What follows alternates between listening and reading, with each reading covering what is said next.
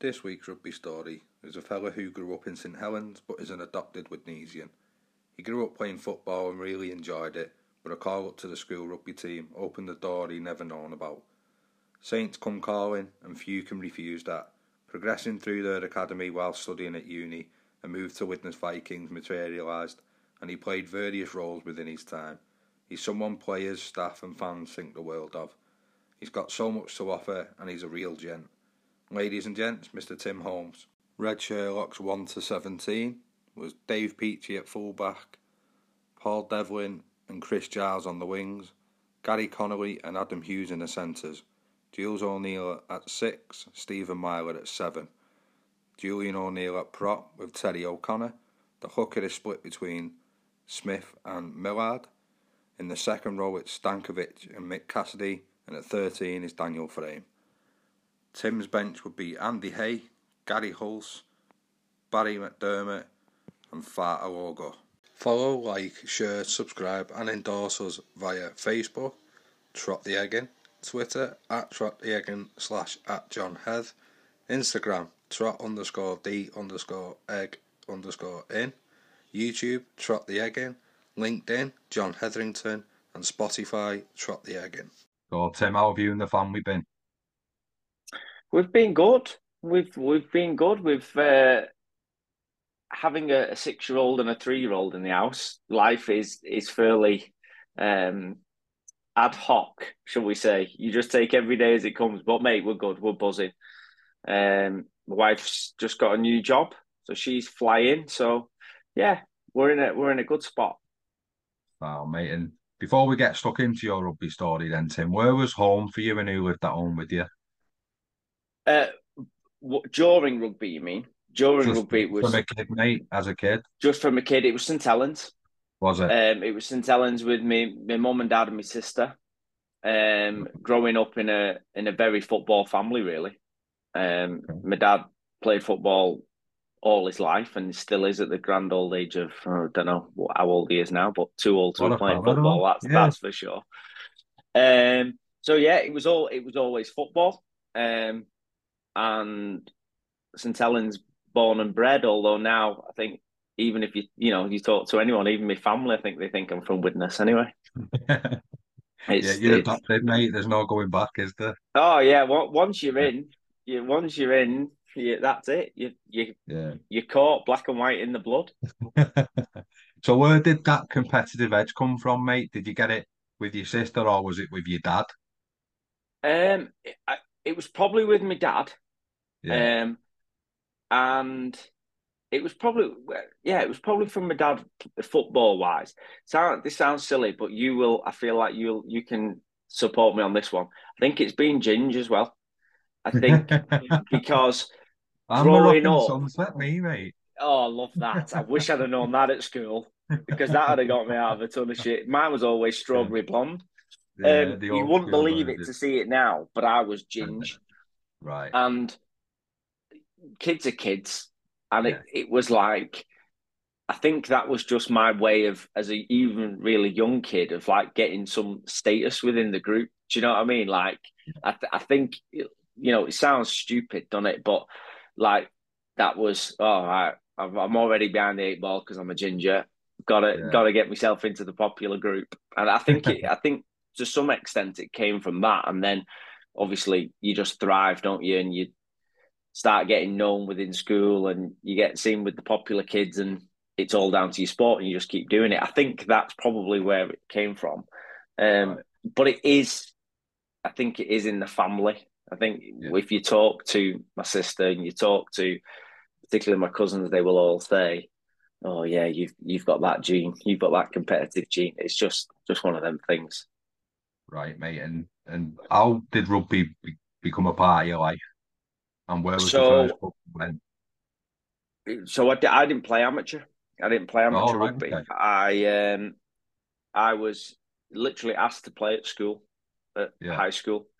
Um, they were like they were short, and it right. was one of them like, "You're all right at footy. Do you reckon you can come and stand on the wing for us for a bit?" Yeah, yeah. And then as high school games happen, people get hurt and I didn't know what I was doing, so I ended up in the middle of the field. And unbeknown to me, there was a St Helens scout there watching the game who spoke to the teacher after the game and said, like, I've not seen that lad before, which like no one had because I'd never played a game before. um, can can you ask him if he'll come down um, and like try out for the what was like the town team then? Yeah. Um. So I went and did that, and kind of just then stayed within the ranks. Got took on into the like the uh, academy system, what it was then. Yeah. Um. Progressed through, and it was at the point of progressing up to, and this really is showing my age, up to the Alliance system. Oh yeah, it was, which was like the old school, like under twenty-ones. Yeah, it was at that point that um, basically you had to be training three, four, five times a night, and I was coming up to going away to, or I had an offer to go away to university. I think the reality of the situation was I wasn't good enough anyway to go into the Alliance squad. Um, I played with uh, like John Sims, uh, Dave Fash, Steve Myler, um, and I I wasn't probably good enough to make that step. But it was um, it was uh, Dave Lyon at the time, the coach, who yeah. put it really politely and basically said, "Look, you're going away to university. If you're going away to university, I can't justify you with a contract because you won't be here." And it yeah. was put like that. And I went to university. Now, I went away, and within a few weeks, John Myler had just set up or was starting, got involved within the Widnes uh, Academy setup, and basically rang me and said, look, I'm getting involved here. I've got some lads here. I know you from St Helens. If I send you your training programs up to uni, I trust that you'll do them because I know you as a player, and come back at the weekend for me and play. And that's what I did. Right. Um, and loved it. Loved it. He let me play a little bit of student rugby league. Um, so I um, could. I went and toured Australia with them. Brilliant. Um, and cap- captained them, doing that. Um, had a great time. Uh, and then came to kind of the last week of exams. Honestly, and when I tell this story, people think it's like, I've, you know, like I'm bullshitting a little bit, or I've added a bit, and but it genuinely wasn't. Last week of exams, morning of my last exam, I get a phone call off John. Uh, actually, like, I what you what you up to? What are you doing? I'm like, well, I've got my exam this afternoon, and then I'm I'm I'm out on the R A S, like I'm I'm living yeah. it up. Do you know what I mean? I don't really want to be telling you, but that's what I'm doing. And he was like, yeah. no, you're not. Finish your exam. Get back here because you're training with the first team tomorrow and you're making your debut at Salford on on, on Sky at the weekend. Yeah. And that was it. It was like, yeah, all right. yeah, I'll do that. So, and that that that was how, that that was it. Right, well, I won't lie, mate. I've got an array of questions just out of that little. So, for, for what town team system and service early it was when it, like a yes. little bit after you won it, mate, once town team thing, is that a system you'd like to see come back? Because I know it's in place, Tim, and it it's where they play internally, but I, I still think Saints, Waddington, Wigan, Oldham's, they'd all be more than happy, wouldn't they, to have a twelves, thirteens, fourteens, fifteens, sixteens competing. Is that something you'd like so. to see back? I I, I think so. I, I mean the the experience of travelling and playing lads from different areas, you can't beat. And I know they get that to some extent on the, you know, within the Sunday League game, but yeah. the the standard that it, it picks you up to, it, it's phenomenal. And there is that sense from a very early age of like representing your town, yeah. um, that again is the kind of the, the morals and the standards being ingrained from early on. Now, I do understand about not specialising kids too early.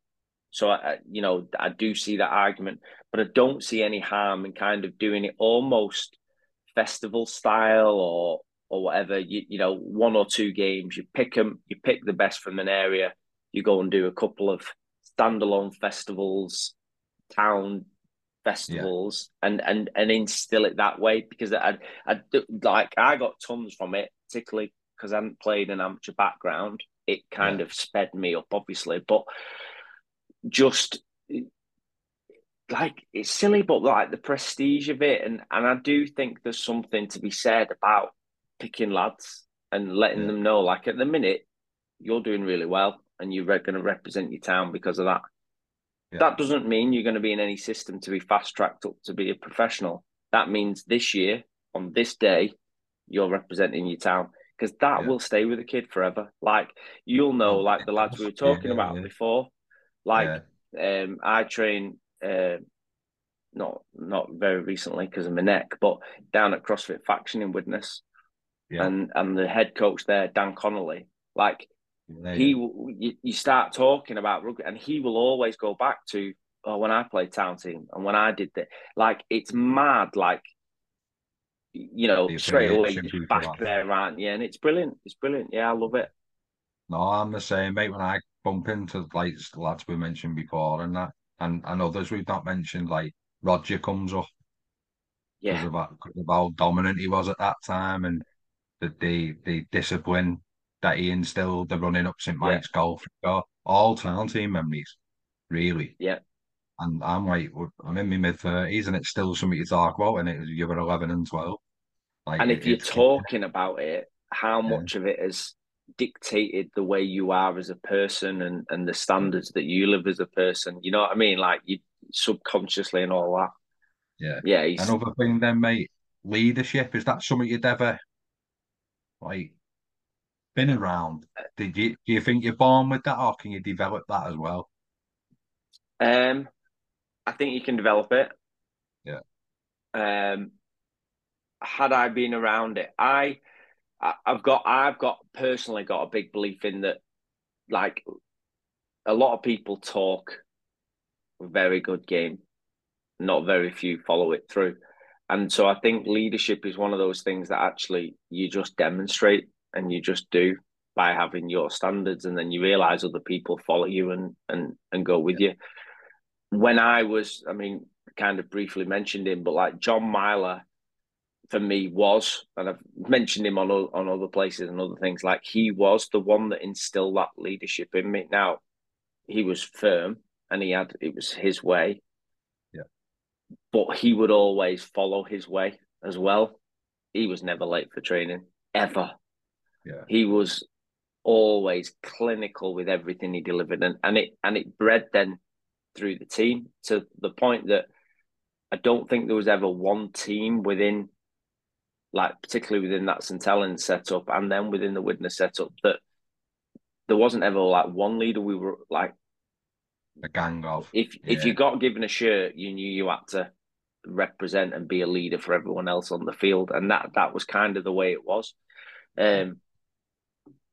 So, yeah, and it's funny, like, leadership's one of those for me. Like, it's, um, I think when you say leadership, you always think of one person being a top dog. And, you you know, if it's in within a business, you think it's the, the owner of the business. I would like to think anyone I've worked with has felt that I was a leader for them. Yeah. But I've never been a top dog. Do you know what I mean? But hopefully I've, the way I've kind of managed myself playing and training and being meticulous there, and then going into like all the other roles I did within Widnes, even down to the kit man, like it was, it, it was meticulous and it was done, and people were seeing all that. If I'm ever in a position like that where I have to get a kit ready for a team, I'll always do it the way Sherlock did it, because yeah, that was yeah. the way to do it. So yeah, that that's my.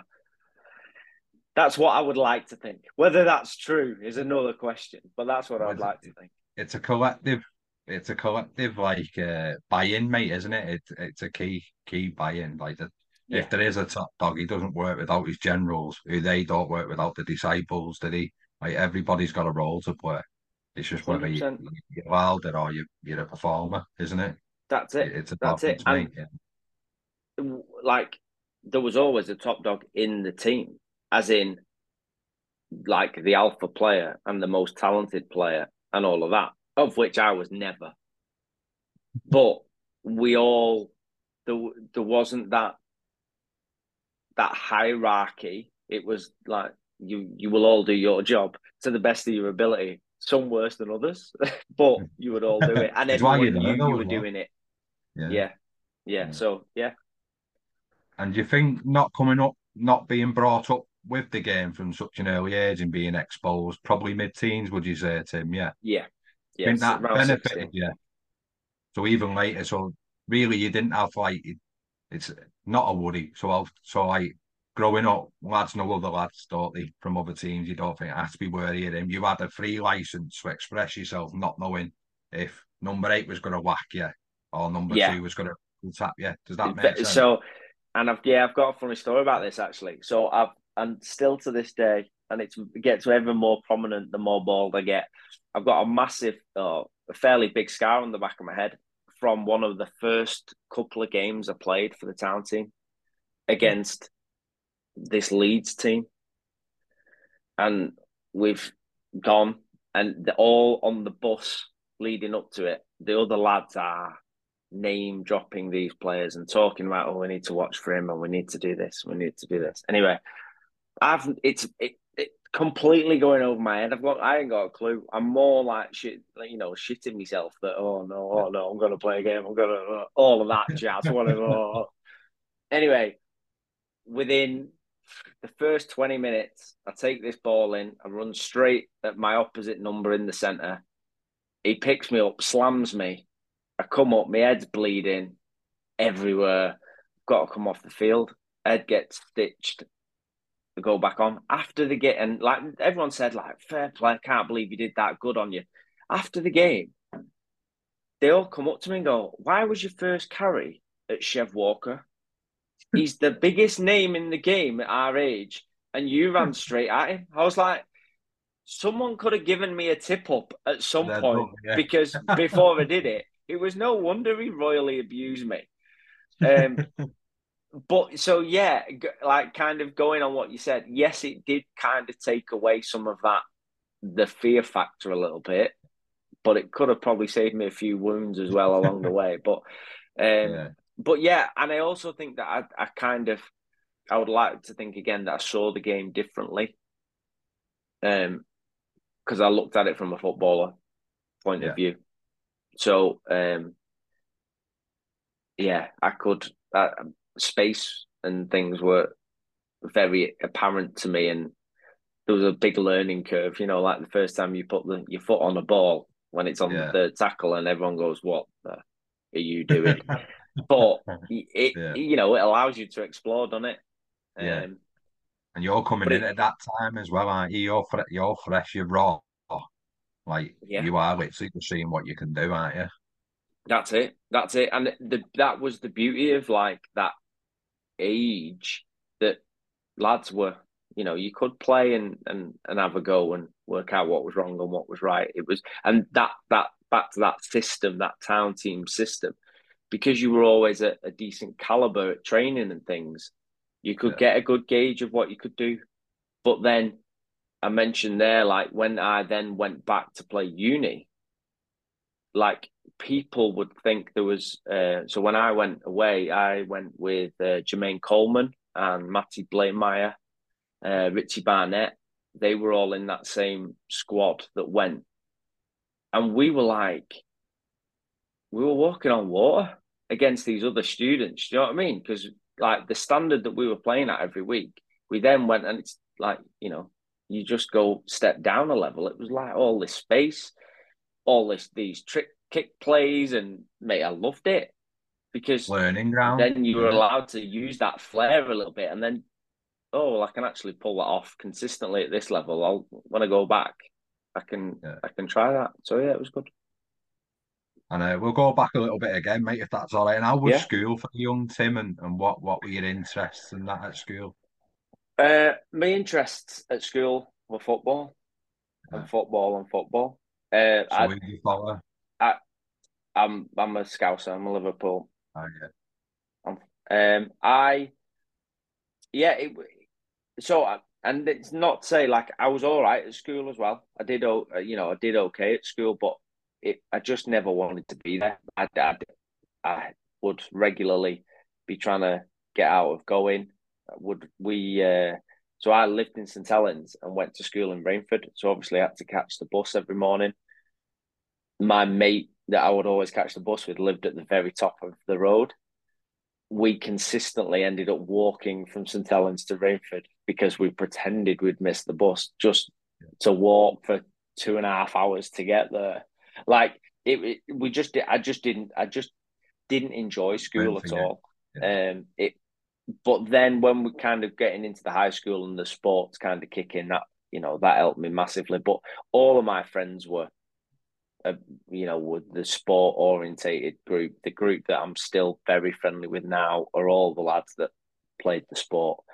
Um, yeah, it just, it, you know, it floats some people's boats and it doesn't others. And it, it just, it just didn't mind.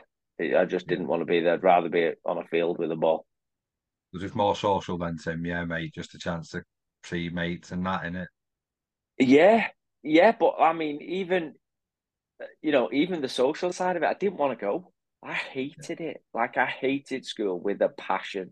Like, it'd be like, yeah, I know my mate to go in, and yeah, it'll be nice to see him, but I don't want to go. Sunday. Like, yeah, that's it. That's it. Like, I don't want to go, and I know that they'll come training tonight, so I'll see him when I get there. Like, it was like it, it's bad, um, and I don't know where that came from. To be fair, I just, I think, yeah, I just, I just love playing sport. I love being around sport. I love the banter of sport, and you know the crack that lads have, and you can't do that in school, can you? It's not oh, quite the same. So. Do you know the characteristics I'm hearing from previous guests, which I mentioned a few names to you off for? It's like yeah. likes of Gil, likes of uh, Big Phil Joseph and people like that, mate. Where did them attributes from yours come from then? If they weren't developed at school and you had like a small immediate family at home, because you were caring, you went out your way for people, not just the players, but families. You were like everybody's go-to. You, you were like, caring is the key word, mate, and And you facilitated as much as you could for the domestic and the foreign players, and I'm sure we'll touch on it later. But where does where does this side of Tim come from? If you would be reluctant to mix at school and stuff. Yeah, I think it, it's the the team environment. I mean, when you're in a a team sport, you need everyone else to to thrive, don't you, and succeed. Yeah. And I would, you know, I always. we would always stay behind after training and help lads. And I'm talking now, like when I'm back in my football days, you'd always stay behind and help. Where did that, that, I don't know, that care inside come from? I, I, I can only think family, um, from an, from an early age, but I, I don't know. It's just always been there. If, and I think it's more like a, Uh, like a problem solving kind of aspect. If someone comes to me and says, mate, I'm in trouble. Yeah. I'm like, my head's gone. Like, I'm like, right, let's play out all these options here and let's see how we can get you through this and sort it out. I think it it's that, I buzz off that. Like, problem there's solving. a problem. We've got to solve it. And now, actually, the guy that I've helped solve it is... you know, is is thriving and buzzing and, and kicking on now, and he's happy. And I, I think it, it it's that that buzz of helping someone that I get. Where it comes from, I don't know. Um, but I also have a big, I mean, you said about overseas players and, and domestic players, et cetera. My, my big thing was that everyone's an equal as well. So yeah. as much as... um. some of the, the, the Australians and New Zealanders, et cetera, may have got the big money. When you come in and the way I deal with you, I'm not going to deal with you any different than I do the fifteen-year-old that's just stepped up into the first team and just got his shot. Yeah. But then on the flip side, we also need to understand, like, um, you you remember Corey Thompson. Yeah. The first, so Corey Thompson came over here, and he won't mind me telling you this story because I've told it many a time, just not publicly. Um, he came over when it was the, like the dead of winter, so we'd managed to get him a car, managed to get his house sorted, flying. Get a call this one morning, Sherlock, you're gonna have to help me. What's up, mate? Well, I can't drive my car. Why, Corey? What's up? Well, I can't see out the window. I was like, yeah, it's iced up. Yeah. what do I do? Well, you've, like, never you've, you've you, got yeah. to, you've got to defrost your car. He was like, Sherlock, I've never seen ice before. What do I do? How do I get my car ready? I've got to be at training in half an hour. So it's like having to. So you've got. I so you know. Yes, you deal with everyone the same, but then next time another Australian comes over here for the first time, and it's the first cold winter morning, I'll be on the phone at half six to him saying, "Mate, have you been outside and checked your car? Do you know what you, you do to get it going?" And it sounds silly, and people used to call it like, uh, like, why are you spoon feeding and hand holding the players? It wasn't that. It never was that. It was, you only know what you know. And yeah, if you've never experienced shock. something, it's a culture shock. And when you're over here for the first time, that's a silly question. And you probably know it's a silly question to ask someone. So you probably don't ask it. So at that point, you then pour boiling water on your windscreen, you crack your windscreen, and whereas if someone's already preempting it and coming forward with the information, it's like, oh my God, that's a godsend. I didn't know. Yeah. Do you know what I mean? So, and that's the same, you know, international, domestic players. But it, that buzz, back to where we were, I know I went off on a tangent there, but that buzz of like helping them and knowing that I'd done something that they actually genuinely benefited from and appreciated was the buzz. But, I, you know, where that was instilled from, I don't know. To introduce him to tracky bottoms then instead of the flip flops and shorts, mate. Oh, mate. I'm trying what to get a signing that was as well, you know. Oh. What a signing. Oh, yeah. He was, he was special. He was, yeah, he was special. One, and then kicked on when he went back to Oz, didn't he? He went to West, West, I think he went, didn't he? And kicked on there, like, yeah. Yeah, oh, yeah, he was mega. An absolute, but, yeah. Sorry, so, that, so like, that, that story there, it's funny, innit, because it's just bizarre to us. But he could have been panicking, getting a little bit anxious about it. And it, like you said, it's it's a new club. He wants to probably set a precedent, doesn't he? And he, he's flapping. But it's it's the difference you've made to him, innit? It's not. Yeah. It's not. It's huge, because I know you used to go and do some people's shopping, mate, didn't you? And stuff like that. It's like, it's the difference it makes. What we deem everyday life was a massive problem in that ten minutes to Corey. Like that, when, that's it. Yeah, when it's the unknown, mate, it's frightening. It is. And, you know, we, because uh, the other one that stands out to me, and I know the story and the path didn't end well at all, but Anthony Watts, when he yeah. first came over, uh, we were actually away. Uh, I think we were in Cumbria. It, but we'd gone away pre-season somewhere and we'd gone overnight, and it had just so happened, I think his flight had got delayed, which had meant he, you know, no one was around at the club. So I can't remember who it was that actually went, but we got one of the like supporters who was like, did a lot at the club to go and pick him up and then go and drop him off at his flat in the middle of Runcorn. All the decks. So yeah, so they went and picked him, picked him up from Manchester Airport, took him to the decks, dropped him off there, and then said, right, like, and I'm not knocking anyone that's done this, by the way. This I'm, yeah, I'm yeah, just yeah. kind of building a picture. Right, there you go, uh, Watto. Like, this is yeah. what I've been told to do. I've left you here now. See you later. We were away. Yeah. And I, I'd like, I was going out of my mind. Like, I've got this lad that's come over from Australia and had come over in a bit of a cloud anyway. And he's just been dropped off at the decks in the middle of Runcorn all, all on his own. Yeah, so I'm, like, I'm ringing him by the minute, trying to get hold of him. Anyway, uh, I spoke to him during the night. Spoke to him the next morning, and I was like, "Right, mate, I'm gonna, I'm coming back. We're on our way back from Cumbria now. I'm gonna come straight round. I'll get you your training kit, and then I'll get you into the club, and I'll do your introduction." And as I'm about to put the phone down, he goes, "Mate, how good is this place?" I was like, "What do you mean? What do you mean?" He was like, "Oh, mate, I went out around Runcorn last night and all the locals were helping me out." I was like, "Oh, my word. What? No." And he, he, he had, took himself out into every pub in Runcorn and got free drinks all night just on his name.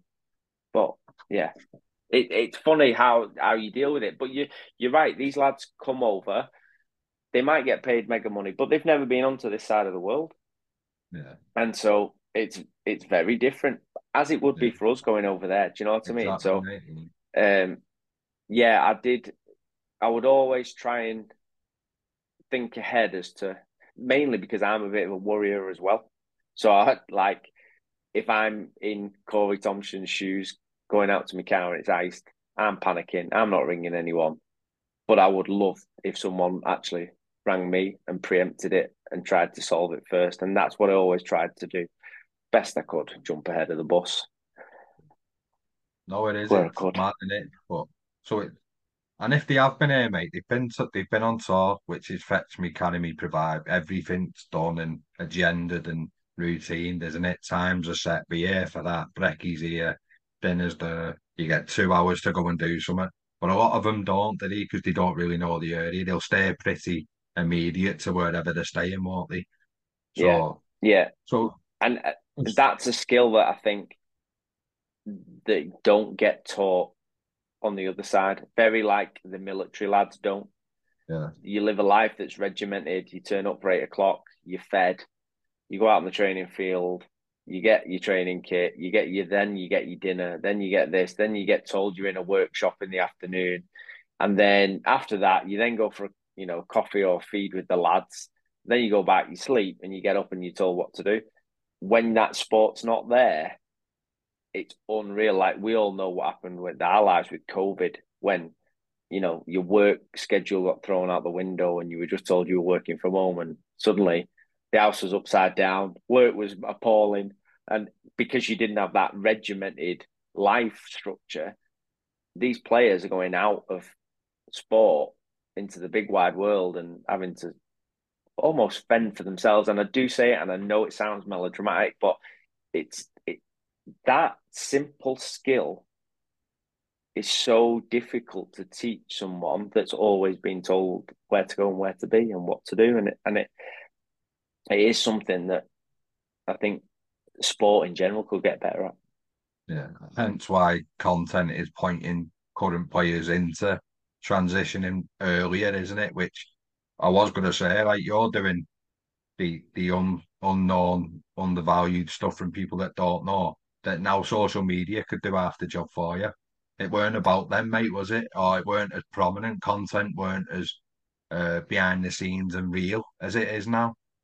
No, no, and it wasn't as accessible. Like, everything now is is Googleable or YouTubeable, isn't it? Like, um, I I remember, like, there's so many stories, like lads, lads getting the tax, lads getting paid. So they've they've signed the contract, they get the first wage bill, and they've come up to me, yo yo Sherlock, what's the crack here? And I'm like, what do you mean? Well, and I'm making these figures up now, but I should be getting four grand a month, right? Well, I've not. I've only got like three three thousand one hundred. Like, yeah. yeah, let me see your let me see your your payslip. Yeah, yeah, that's your tax, mate. Whoa, whoa, what's the tax for? I'm like, well, it goes to government and it like pays for like your N H S and it pays for this and it pays for that. Yeah, yeah, I don't want to use any of those services. How do I opt out of it? Like, No, no, no. There ain't no opting in and out. Like, that's what happens in it. Whoa, nah, didn't, nah, didn't sign up. And they would have stand up rows with me, like it was the club taking the money off them. And it, yeah, oh, you like, yeah. And I don't, by no means do I say this, you know, derogatory in any way, but like those little simple things, those like from when you're moving over are like huge. Then put that into someone who then transitions out of sport or develops out of sport and goes to do another and sets up their own business and then has to do their own tax return.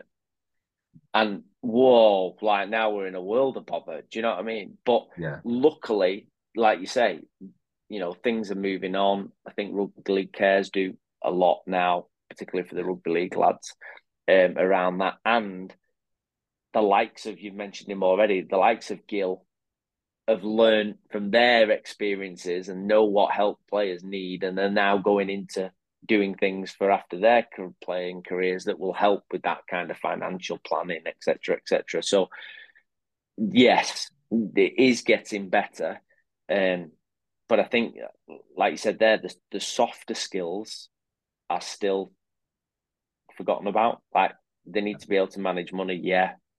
But they also know how to need to get up at eight o'clock when they don't have to get up at eight o'clock. But if they get up at eight o'clock, they can structure the day. They can live a more fulfilled life than actually going, don't know what I want to do. And yeah, just getting up and going out. Yeah, yeah, yeah, and just just getting on with life as opposed to actually living it and thriving in it. But yeah, I get off my soapbox because it it, no, it, no, it, it is one that that is, yeah. We definitely overlook it, mate.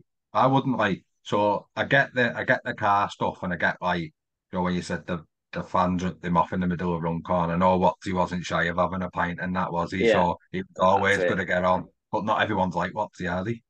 So like, and especially if say you're a top floor flat, and like it might be no one living next door or whatever, like telly's different, channels, whatever. Then like, you don't know where your boiler is, for instance, or whatever, because you don't know whether you've preset it up. Because you'll have a lot going on, mate. You know, you've got like a team bonding thing going on. There'll be more than Watsy coming in, getting signed. You're probably talking to players throughout the year, not just in the transfer window sort of areas, yeah. Like, yeah. So it, it is, it's it's stuff that I think other fans will feel the same. I wouldn't have thought I'd attack stuff and that, but I definitely no. thought about the shopping and stuff after what I've heard about you. It's, yeah, it's mad. It's like even down to, you know, we've had, we had players um, that were coming over that we, like you say, were in the, like, coming to the end of one year, and you knew they were coming the next year. They were big names. They were from Oz. So to my head, they've, they've got accustomed to a certain standard of living. So when they come over to Widnes, well, we need, not necessarily, it's not our duty to keep their standard of living, but it's their, you know, it's our duty to make them feel comfortable. So that means that when they come, the house is here, it's ready, it's clean, it's sorted. So I would like regularly be going viewing houses and like WhatsApp, you know, taking videos and sending them, and then fitting it with furniture and doing it on a shoestring to make sure that came in the club's budget. But at the same time, that player would come over to a sofa, a telly that had Sky so that he could watch the Aussie games, internet, you know, like little things. And then, like, even now, things have moved on a lot, I know, but particularly when I first started doing it, it was like, it was a real, oh my God, you're thinking about doing that for him? Why would you? He, you know, he's a grown man, you know. And I'm like, yeah, yeah. But it means a lot for the buy-in then to the club and to like the group if he feels like people have already got his back when he when he first arrives. Um, a happy player is a better player than he sure. Hundred, hundred percent. But and and on the flip side, you know, that that's the like the the soft side. You've also got lads as men, as human beings, we all do. Some of us struggle mentally anyway. Then get thrust into a, a foreign country on your own. And I can remember one with with one player who um, his his wife wasn't living in the country, and I was driving home. I'd had some meeting in Leeds, and while I was in the meeting, my phone was going off constantly, and I was like, it was his girlfriend who I'd never really spoken to. Yeah. I hear you, all right, what's up? You need to get round. I'm worried about him. He's acting weird, and he's, you know, he's now not answering my calls. He's just been shouting down the phone at me. I'm really worried about him. And, you know, I had to then tail it back from Widnes, uh, back from Leeds to, to Widnes, kick this lad's door down yeah. to get in and sleep on his floor all night with him. And no one will ever know who it was. No one will. No one ever has to know who it was.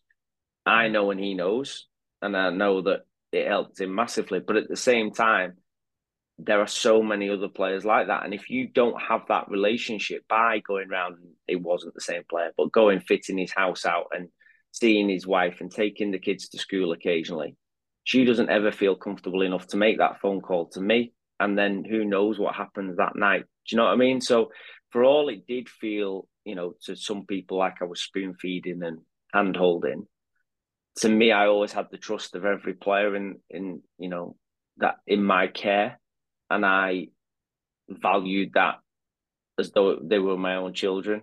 Do you know what I mean? Yeah. Like there was there was well, there's one famous incident, if you ever get the right group of players together, about a night out when they went to Liverpool, that I got called in, and there was all sorts of conversations right. having to be had with all sorts of different people.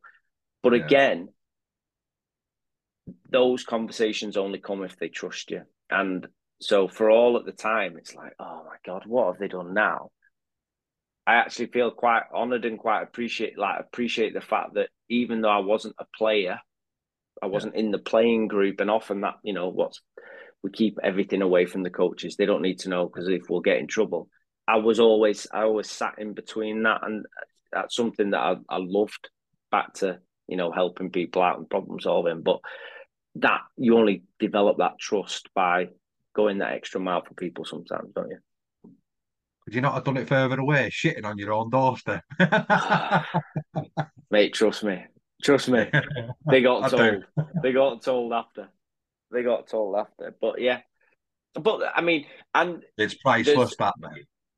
Yeah, and there's, you know, there's a lot of, you know, it happens to all other clubs, and there's people that fix things and tidy it up and all that jazz. And I'm not saying I'm special in that sense. What I'm saying is that I felt I was in a special position in that I sat in between the two, because that level of trust, knowing that someone else, because as much as I was doing that for them, I also knew that if I needed a, you know, uh, a Holton Hornets ring us last minute because they need a presentation, I know I can pick up the phone and go, mate, I know you, you've got a day off today, but I just need you to just yeah. call down to the Hornets. And they do it at a drop of a hat, because it, that was the the relationship we had, and that, you know, that that's what that's what I buzzed off.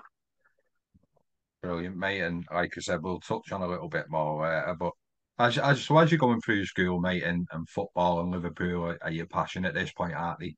What's, what's football like as a team sport? Is it cliquey? Is it quite open? Because rugby, I felt rugby, both clubs for me, but more rugby league, was very open and non-judgmental. And we tend to be from council estates, really, don't we? And we all got similar upbringings. How did you find that environment growing up playing football?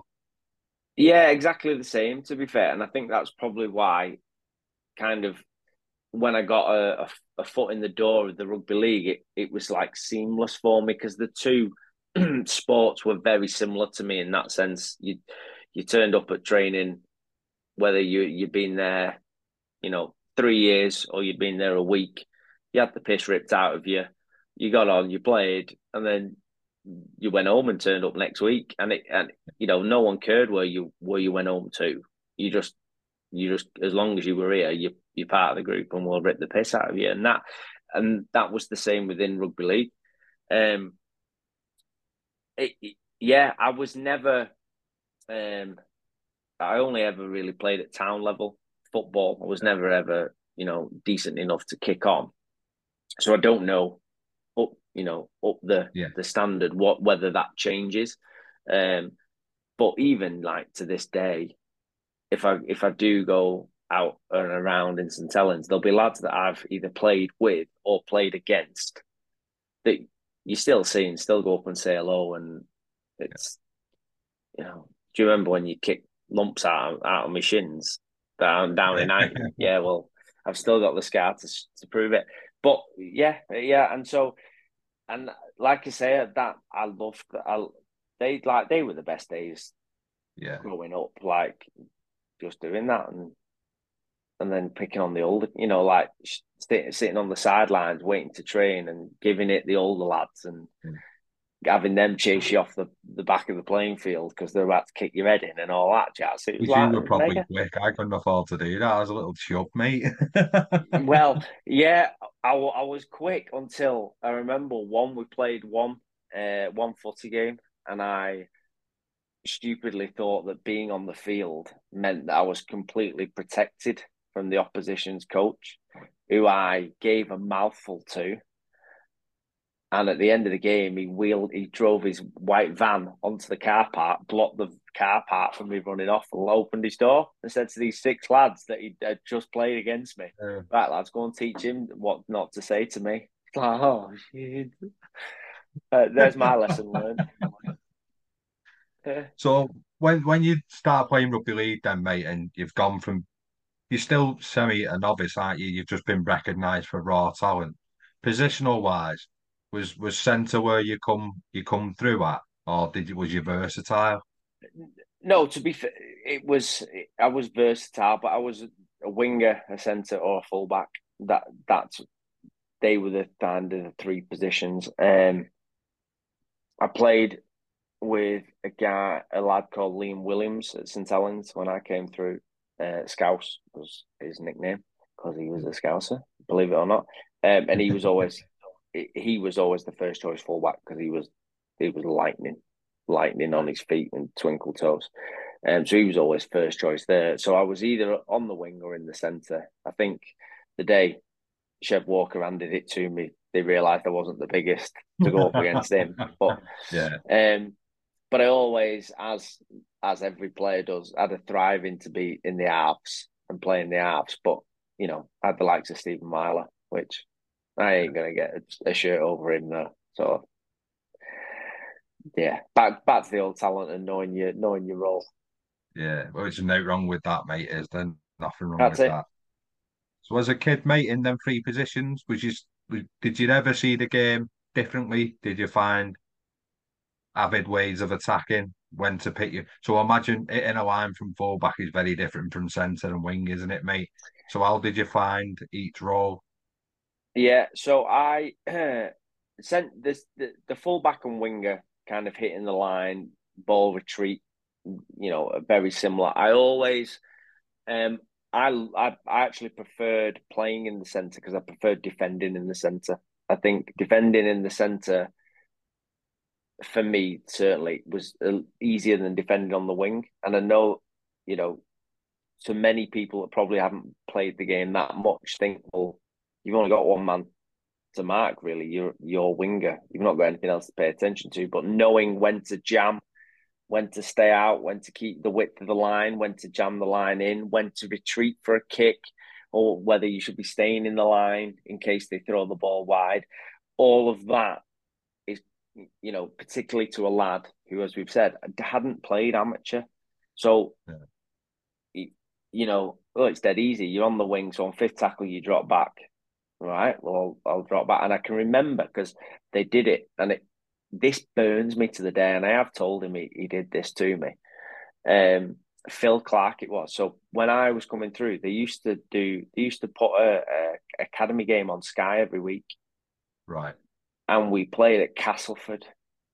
And you drop back on fifth tackle, don't you?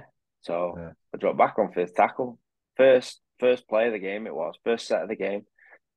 And cast through the ball wide, and they scored a try down my side because I dropped back. Because before the game, everyone had been telling me they'll kick the forty twenty. They're really good at kicking forty twenty. That cast field, quite short, they'll kick a forty twenty. Beware of that. If you get a forty twenty against you, like, you've had a nightmare today. So I went back, they're not getting this forty twenty. Threw the ball wide, scored. Right. Brilliant. Phil Clark on the commentary. Oh, dreadful decision there to drop back. That's brilliant. Next set, I stay up because they've just thrown the ball wide on me. What do they do? Kick a forty twenty. forty twenty. And I legged it back because I was like rabbit in the headlights. And I've tried to bat this ball back into the field of play. Got myself all mixed up, like tripped up, falling over. I've ended up knocking the ball out of play because I'm that like, mortified. Phil Clark, yeah. Commentary. He's having a nightmare, this kid on the wing. Mate, after the after, like when I watched it back and all my mates in school, like, oh yeah, you're telling us to watch you on the telly and all the commentators are saying is you're having a nightmare. I was like, yeah, I know. But it emphasises the point, like that that decision. Yeah. Uh, but fullback I love because of the freedom. Yeah. Um, particularly defending and attacking. Knowing where you can slip into a line. Um, when I like, lucky enough, I played with Peach David Peachy at Widnes, and like the stuff. I, well, to be fair, I did all right. So I played with Peachy, uh, Paul Aitchison, and yeah, Jules O'Neill. Was, yeah, yeah, and and Jules O'Neill, and to be fair, I think Matt, for all I hadn't had an amateur background, I got a huge, massive amount of learning in those couple of years off them three. Because oh, and Sprogger, to be fair, I was going to say the player um, was Sprogger, and and Sprogger. So I didn't play with Sprogger. Sprogger was actually on the coaching staff oh, when I yeah. when I was in the first team. So like, yeah, my the wealth of knowledge of what to learn. So I, I, I like fullback was my position that I loved. Um, I think if I'd have ever progressed and got old and grey playing, I'd have moved into the centre and been quite content there. Right, and so you're talking about like the the errors there, which it's I'd class that as a forced error though, because the forty twenty is gonna gonna make it anyway, and it mate. So you'd you've yeah. tried anything to not right. How do you? How did you used to go about as a young lad, not backing an error up with an error? Could you leave an error behind, or would it stay with you for a bit? No, when I first started, no, I couldn't.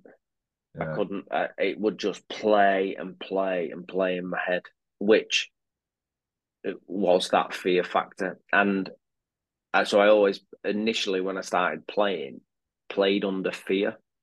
Um, and I think... to some of that extent, because John Myler had such high standards, and it, and and like he was ahead of his game in terms of academy setup, because everything was statted. You'd get the stats after the game and and see. And I got wrapped up in that until one day when he he basically said, ultimately, this is a piece of paper, and this piece of paper is just here to help you get better. What I'm bothered about is how you're playing on the field, and I want you to enjoy it. And once I'd kind of got that green light off the man that I was fearing letting down, it was fine then. And I could let it go, and I could just put it back yeah, to... Because I never, like, particularly playing football, made an error, made an error, because I knew I'd, I'd back it up two minutes later by doing something. You know what I mean? It was... But I think it was because I hadn't had that grounding in rugby league. I was still learning every time I played. And... so in my head, well, yeah, I've made that error, but I didn't know, or I've never done that before. Or, but that doesn't matter when you've got twelve blokes that want to win the game and you just turn the ball over. And that bit, that like, I mean, you're linking it all in, like I'm linking it all in here to like that people pleasing and keeping everyone happy. Like I wanted my team to be happy, and I'm letting them down. Yeah.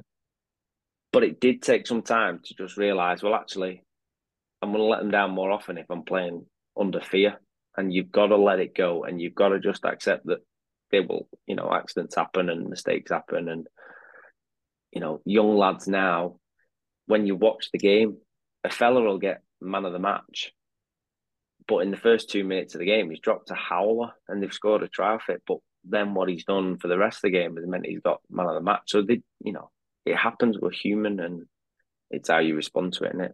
But, so it's just when you were reassured that it weren't a mistake to beat yourself with, really, wasn't it, mate? You were, you were all out to go yeah. next breath. Yeah. Yeah. And it, you have to have standards, don't you? So, yeah. you know, as a winger, you should not miss a tackle, you know, was, was often said. Like, you shouldn't, because, you know, you don't get to make many tackles in a game, really. Yeah. So you shouldn't ever miss, you know, in in, in comparison to a, a middle unit player who is making however many tackles a game. We can we can let him make two or three, have two or three misses and whatever. You shouldn't. You've got to keep. So if you missed in that fit, or particularly if I missed early on in the game, I'd be like, fuck, what's he going to say to me in that video session tomorrow? Instead of going, mate, you've got fifty minutes of the game left. Like, go and make some happen. Deal, deal with that. Deal with your miss tomorrow when you've told told everyone else you've scored that trick. You know what I mean? Yeah. That that one miss won't matter. And it's just kind of reframing it, in it, so that you don't get beat up by it. Plus the exposure out on the flanks a bit more obvious, isn't it, than in the middle? Because you've got like yeah. six blocks around, you're virtually gang tackling, haven't you? Where if you miss if you miss one when you've jammed in, or you miss one when you're like you you're two on two and that, you're exposed on the flank, aren't you? Yeah, I always compare it to like the goalkeeper in, in the footy game. Yeah. Like a, a centre forward gives the ball away, no one bats an eyelid. Goalkeeper gives the ball away on his goal line, it's a howler. And it, it's yeah. the same with a fullback and a winger, innit? Like, but that's the nature of the beast. Like, we all sign up to play the same game, and that that just comes with that role. At the same time, those middle units are having to blow out the backside for forty, fifty minutes a game, making however many tackles, and then have to carry the ball from, you know what I mean? So there's there's pros and cons for every position. It's just that's the responsibility of playing that in that position. Yeah, the bread and butter stuff. So was was Union ever an appeal to you, mate, as you got a little bit older? No. No, no, not at all. So we uh, when I went to uni, actually, there was a because I went to uni at Loughborough. So like yeah. there were a lot of like top, top rugby union players. Um, I actually played, so in my year at Loughborough was Rodri Jones, who's now, what is he now, Chief Commercial Officer within the Rugby League. Um, yeah. But there were top, top rugby union players, and they said, uh, come with us this weekend, there's a sevens tournament, come and play sevens. Mate, I got sent off in all three games I played in for giving lip to the ref because oh, yeah. I just didn't get the rules. Yeah. It was like I was tackling people and he was giving a penalty against me. And I'm like, what do you want me to do? And they're like, yeah, let go of him. Tackle him and let go of him. I'm like, yeah, but he can just get up. And, him, like, and then I was like grabbing at the ball. And I basically got sent off for having tantrums because I just yeah. couldn't. But again, because I was completely naive, thinking, yeah, played a ton of rugby league. I'm like, do you know I'm signed at Widnes? Yeah, I'll come and I'll I'll walk on water. Didn't have a clue. Like, I'd never seen a round ball. So, yeah. yeah. So I enjoy watching. Enjoy watching, yeah. particularly the, the international stuff, but it was never, never in the cards for yeah, me. Yeah. So, do you know, when you played the uh, student rep stuff, how, how does it go about knowing eligibility? How does selection happen? And talk us through how the tour was when you went down under, mate. Uh, so we, uh, the the selection, basically you have to have played, well, it was that long ago now, but you had to have played in a certain percentage of student games, like uh, in the, you know, normal, like university league games, yeah. to then be allowed to, like, try out. Um, so I had to get permission off John, basically, in the club to be able to play the very bare minimum of games to get to get me through. Now, as it was, and this is like for me the power of particularly rugby league more than anything. So my first day, I actually tell a fib because I was I must have still been at St Helens when I first arrived at uni.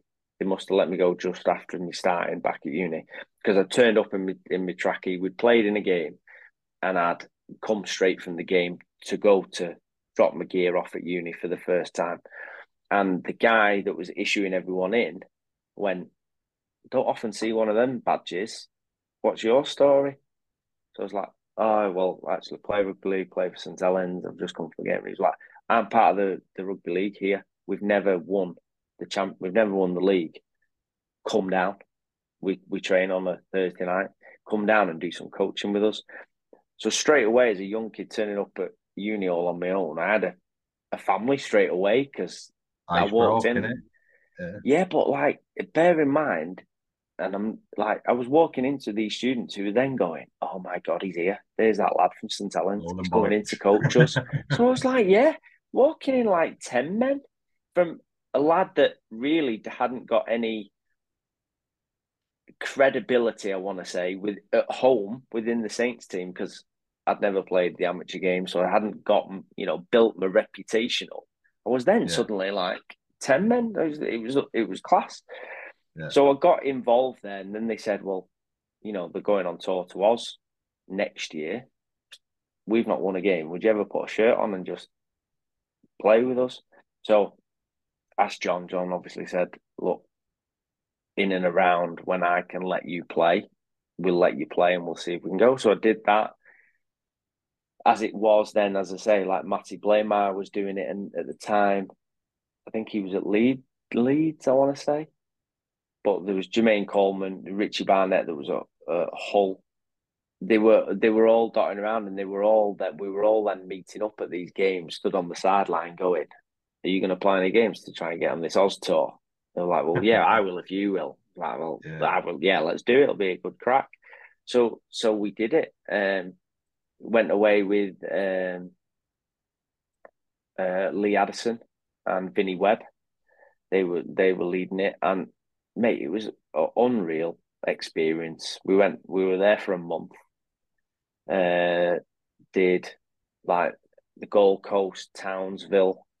Um, it, it was just it was just incredible. We played three tests. I think we played six games in all. But just being away with a, like, you'll know, kind of just any rugby tour, it bonds you, doesn't it? And particularly, like we've just said, really, when Australians come here, the culture shock. Us as students going away to Oz, playing, and I, um, I actually ruptured the ligaments in my ankle um, while we were there, strapped it, and played in the final game and got man of the match. And it, it, it like, even to, like, goosebump moments now, like, even to this day, thinking back, it was mega. And yes, it was only, only student rugby, but it was like, it was, it was on, it was in, un, incredible. It was, it was really good, really enjoyed it. And that, again, what that taught me, because then I actually went uh, back to Oz in the World Cup with Scotland. Um, within, I was actually deemed as like kit man, but it was just to get me on the, the flight. Steve McCormack played an absolute blinder to get me there. But we visited a lot of the places that we'd visited when I was there as a student. So yeah. I was doing very much the role for in the Scotland camp as I was the Widnes camp. And suddenly I had like, oh, I know where we can go if we want to do this with the lads. I know where we can go. And if So it just, it was one of those things, you know, where the universe helps you sometimes, because yeah. I hadn't done a lot with the Scottish camp. And then next minute they're like, fucking hell, how good Sherlock? Like, we've got this problem and he's just gone and solved it down the road by somebody. And it was just because yeah. I'm like, oh my God, I know I've been here before. And, I've, and it, it's mad. And it was class being back as well, mate, wasn't it? And just, oh, and then... mate, you walk, like, the, so we went, um, trying to think, I think is it Surfers Paradise? Coogee, Coogee Bay it is. And we'd stayed in the hotel that was next to this nightclub.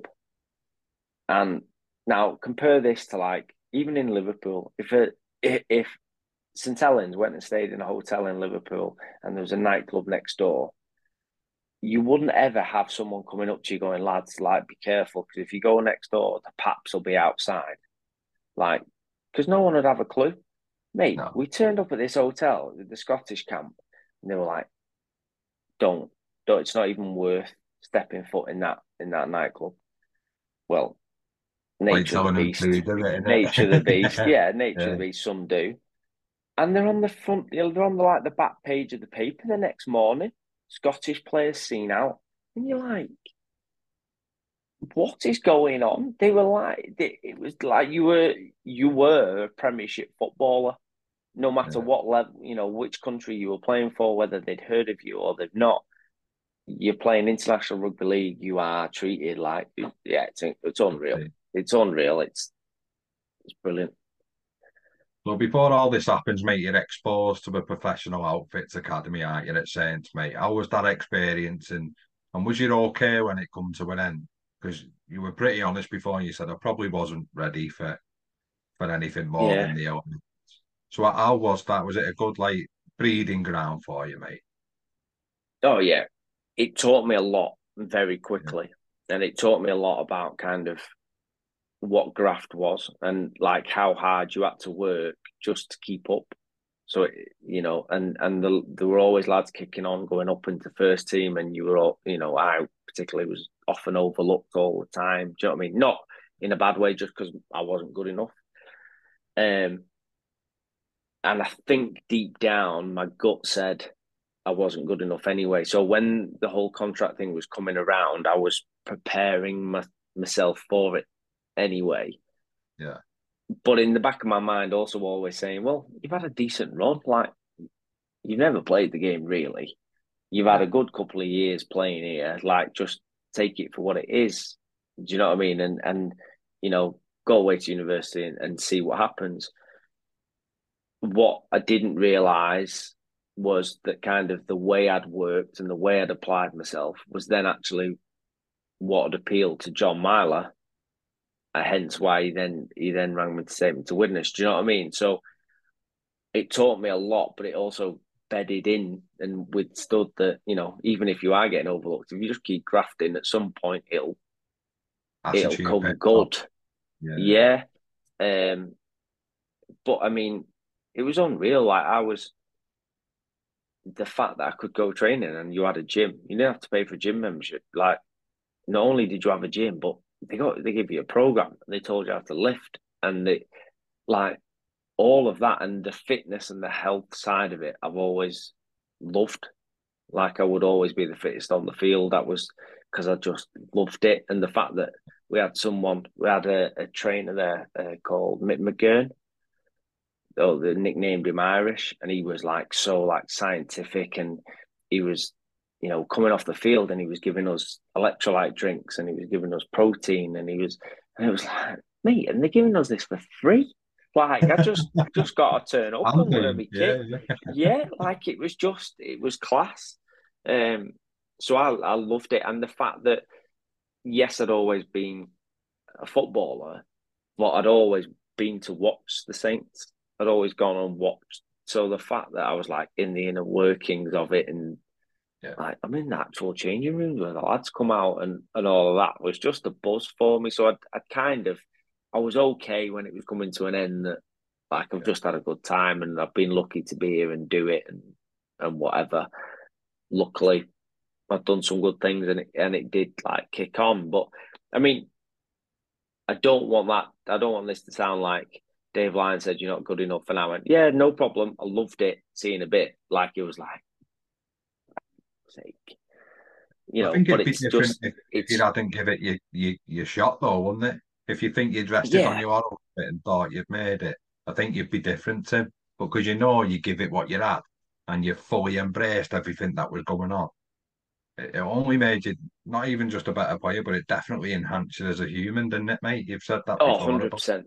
Yeah, one hundred percent. one hundred percent. And, like, the the horrible, horrible mornings at Churdley Park in the freezing cold, running up the hill and, and all of that, that kind of stays with you forever. Yeah. But binds you as a group. Like, if I ever, ever see Simo out in the middle of St Helens, it'll I guarantee it'll be the first thing out of his mouth. We're going up for a hill run at Shirley. Do you know what I mean? Like it, yeah. it's funny. So, uh, but yeah, like it does teach you a lot about just hard work, really, and I think yeah. discipline and manners and representing the the shirt and appreciating when you're given a plain shirt that actually there's a lot of other people that would have loved to have worn it, but you get to wear it, all of that stuff. And that, what we were talking before about the good times at Widnes, there was always that, like, I'm lucky to be wearing this shirt for these people. I'm going to go out and play. And the results didn't necessarily always go the way, but they always appreciated the fact that they were there and people were paying their hard-earned money to go and watch them and yeah. let, let's do it. And that's what that's what I like.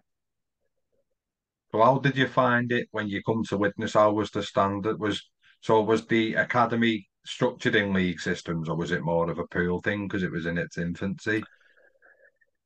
No, I think it was still leagued. Yeah. When I, I think it was a long way back, but it was, you know, it was leagued. It was because was it still similar played. Standard then, Tim?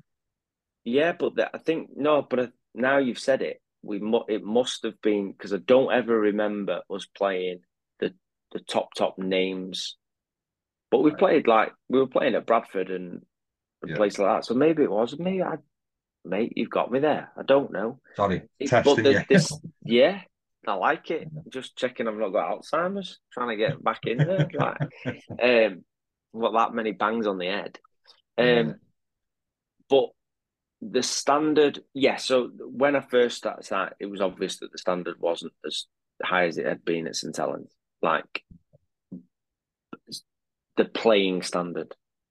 But yeah. the standards of what we were, what was expected of us were as high because it was John. And it like, he doesn't care who he's coaching, like, I'm going to say, imagine that, if it was an on it, it'd be the same, wouldn't it? Or whoever. Exactly. It, yeah. yeah. The, this is just what I do. If I, you're playing in my team, this is what I expect of you.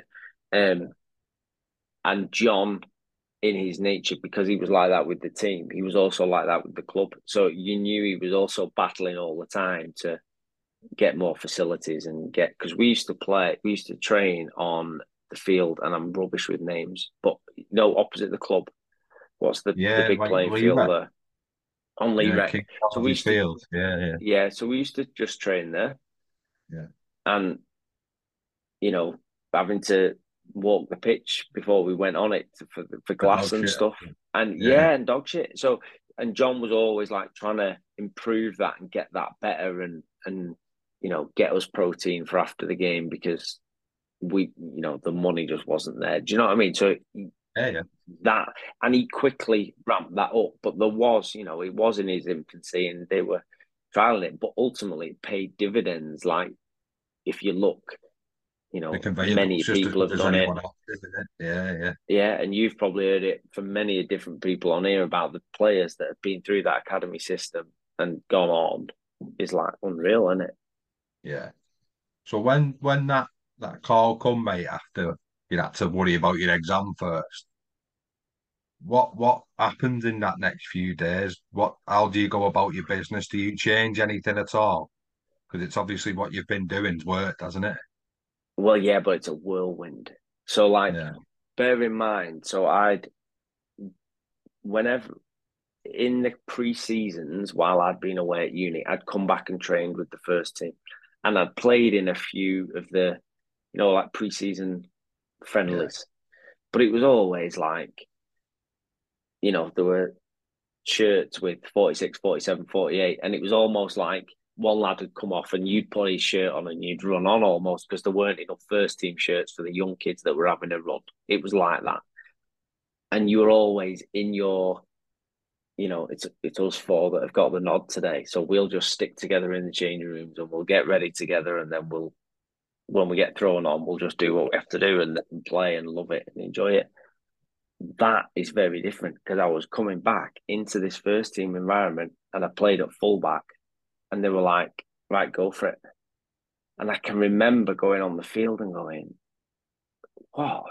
I've got to tell these fellas, like, we're to stand in a defensive line. Do you know what I mean? And when, when they're running back, I've got to tell Framey which side of the ruck to go and stand on. And do they know who I am? So that learning curve, like, was quite steep in a few days because people had actually said in that after my first session, I remember it, I got pulled to one side and they said, mate, you need to open your mouth. What are you doing? I'm like, yeah, I know, but I've got Shane Millard there in the middle of the field. I don't think he knows. He needs me telling him where to go. And they were like, yeah, he does. And so there was that. And then the game itself was on Sky at Salford. Like, in that, you like it's got a real dingy changing room at Salford. Like, oh, it was. You like was it the Willows? Like, yeah, you had to, yeah, you had to duck down to sit down in the Willows to like to get in. Leaf onion and everything, didn't it? Yeah, yeah, and you came out, you came out like down a, a cage, cage onto the field, and it was like, oh my god, this is a baptism of fire. Like, even preseason games, like.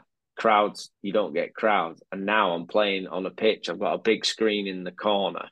Like, what is going on? Um, yeah. It, but that was when I realised this is what I want. This is what I want. And this is what I'm meant to be. Because the buzz, mate, was, was like, was unreal. Was the thrill of playing in front of those people. Oh, it was just mega. It was mega. It was class. Do you remember much about the games then? Uh, no, only that Fitzy, uh, Kyle Fitzpatrick, scored past me by skipping over. He came through the line and he skipped over, and I got round him, round him, and he just managed to get over the line, and he's never ever let me live it down. Um, that's about it. Other than, sounds silly, other than the raw. Yeah. Um, because we, we won as well. And yeah, it was the roar after the game, and, and like running over to the fans after the game to kind of, as, you know, as we always used to do, to say thanks and all that jazz. Like that feeling afterwards, the actual game's a blur, but probably because I was just panicking and chasing my tail for the whole time. But, so what's yeah. it like, mate, when you're walking and your name's on the back of a jersey, young gut? What does that mean well, to you?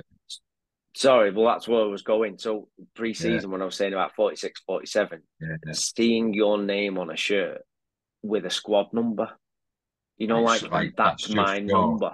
Yeah, yeah. It's and it was it was thirty-three.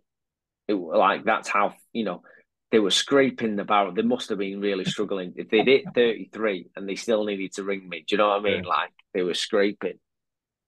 But it was the fact that no one else is having that. No one else has got that number this year. No one else yeah. is going to have it. And even sounds silly. So then um, a couple of years after, obviously, you, you would always expect to move up in squad numbers. When other lads came and played in an, in that thirty-three, in the back of my head, I was like, my shirt that. Yeah, like, do it justice. Do you realise what yeah, number? Yeah. Do you realise what number you're putting on your back? And it's stupid, and it? it was thirty-three. Like no, it was the bottom really, of the barrel, really. but but it was the shirt that I'd made my debut in, my pro debut in, and it was like, to yeah, like, yeah, yeah, yeah. Oh, yeah, yeah, yeah, yeah. Oh yeah, I've got any any of the shirts I got given, I've kept bar my very first uh, St Helens shirt, which I actually buried with my grandpa because he was a massive Saint, uh, massive Saint supporter. And when I got signed, he was he loved it, so I buried that with him. Uh, but other than that, yeah, I've got them all. Oh yeah, that's. And my missus goes mad because like they're just in a box in the top of the garage. You know what I mean? Like yeah. collecting You've got dust, them, really. Yeah. yeah. But I've never part with them because that's the, that's the. It's kind of the medal in it that shows that. Yeah. It was worth it. It's the memories, um, mate, they they, they kickstart memories, don't they? Well, yeah, and, and so uh, you know what when we were going before about the little things and the little efforts with first team players.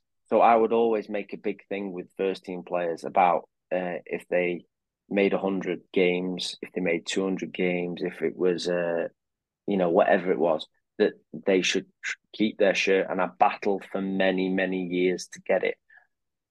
So the point that I had to be running here, there and everywhere the day before games, even on the morning of some games, to just try and get a little bit of embroidery on a shirt.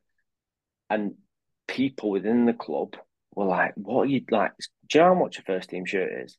Like, you can't just be doing, giving out like ten, twelve shirts, a, a, you know, a year just because that player's made so many games. I'm like, but you don't understand unless you've done it and played in it and got that. You don't understand what that means to a player to then be able to keep that shirt. And so I would always, like, even to the point that I go into my own pocket to pay for things and pay for shirts, because well, done it. making sure that player had that experience. If he's played two hundred, you know, professional games mm-hmm. within that the modern mate. era, yeah. it's mega, and that should yeah. be rewarded. And the fact that he'll walk away with that shirt sounds silly to some, but I know to the player would mean a lot. So yeah, yeah. no, I don't it, know. That, you know, that quite sentimental, mate. That's what I'd be doing. I'd be doing like keeping stuff and that. So it's nice yeah. to wear it. So how did that year go then, mate? After that debut, so that year was pretty good. Yeah. Like I love that year. Like to the in the sense of, so when I say it was pretty good, we um. we had to fight to stay up into Super League. And there was a game at uh, at Widnes against Huddersfield. And in the last minute of the game, I attacked, I think it was St Hilaire, I want to say, right in the corner. And it was like a do or die last ditch tackle to, to save it. Had he, have say, had he have scored that, they'd have won the game. And that would have put us into the drop. So I'd felt like I'd contributed, do you know what I mean? I'd, I'd, I'd massively made an impact on that. Um, then the last game of the season, we played, I can't, do you know how bad this is? I can't remember who we played. But um, it was up between us and Cass as to who was going to go down. And they did it via, they, they showed our game on the telly, but they had the Cass game playing on the big screen at the ground. So we were playing in the match and seeing every time that Cass scored on the big screen. Yeah. Oh, it was, it, it was, but it was exciting. Do you know what I mean? Yeah. It was, it was, and then so obviously we, the results, we won, the results went our way, Cass lost or whatever. We stayed up. That, that was like, mate, it was like we'd won the league. It was epic. Yeah. It was unbelievable. Um, and so that was like the first year to do it. It was like, oh my God, this is what it's like to be a pro player. This is mega. And then we went away on Mad Monday to Dublin and got stuck in Dublin. And oh, mate, yeah. Unreal. So when a team's as close as like we like to think they are, mate, so I know we've touched on them roles that you've had, that the role you've done are key in pulling that unit together. But are, are teams as, as close as we want to think they are? Some are. Yeah. Some are. Um, on the flip side, some aren't. Yeah. Um, and the You've year... You've seen both then, mate, yeah. Yeah, I've seen both. So that first year, that first year when I came in, it was like they, every, every player in that change room would have died for each other, like on and off yeah. the field. Fast forward that... maybe one or two years, and there was definite then divides coming, and you can probably mirror that to like the way results went and the way the club went a little bit. Um, I don't, you know, I, I'm not saying it was anyone's fault, coach, owner, players, I, you know, but there was a divide. Yeah, you know, everyone can play a game with each other, but off the field, the bitching and the moaning behind people's backs, et cetera. But, I mean, there's many examples in sport, aren't there, of teams that have been like that and then could still produce it on the field. But at Widnes, it just, it, I, I think that was some of it. Um, but what, there was no doubt when the team was in it together, even when the results were going badly, like we said before we started this, like, the best times for me at Widnes were when that camp was gelled. Results did what results did, but everyone knew we were all working our balls off to win every yeah. week. And just that, being in that together was is like, yeah, it's gold, because you know when you're in it, because yeah. you also know how bad it is when you're not. Do you know what I mean? And you can't yeah. ever... you just wish you could bottle it, and it and it's personalities, and it's getting the right personalities in the room that blend together and and uh, meet on common ground, et cetera. And takes work. Like um, one of the best people I've I've seen for it was uh, Chris Houston in more recent years, because it was so important to him that that changing room was together. And he put so much effort in, like, away from the club to bring the lads together, organise barbecues. So there was him, there was Hep, there was Graff, there was uh, Charles, Chaz Runciman, uh, Jack Buchanan. You know, they would all make that big thing of, you know, we're a family here. Many of us have come from Australia and haven't got our extended family. So you are our extended family, and let's... let's be in this together. And though, yeah. you know, they were the, they're the memories. Do you know what I mean? They're the, they're the, when you know you've got that good group, that good core. So what, what was the early retirement about, mate? How did that come about? And was it a game injury? Was it a training injury? It was game injury. Um, game injury, played in a uh, Mike Gregory testimonial game. Uh, in the Mike Gregory testimonial game, and was dropped on my head, basically, or a tackle that ended up with me going on my head. Um, but I I would always get whacked around the head. I was all, uh, would forever, you know, take a high shot. I think it was the way I, I went into collision. I would always be quite upright, so I would always take a high shot. And it worked in my favour many times because I would often get penalties for the team because of it. Do you know what I mean? But anyway, this one tackle dropped on my head, came up fuzzy, felt groggy, but it was like any other tackle. Um, played the game, finished the game. Um, the next day at training, I had to get a lift into training because I couldn't drive because I just didn't feel right. So I got a lift into training, thinking it'll it'll wear off, it'll shrug off. Did a we did a like a stretching thing on the pitch. Still hadn't gone. Went into the change room afterwards. Said to the team doc, mate, something isn't right. Can you just give me a check over?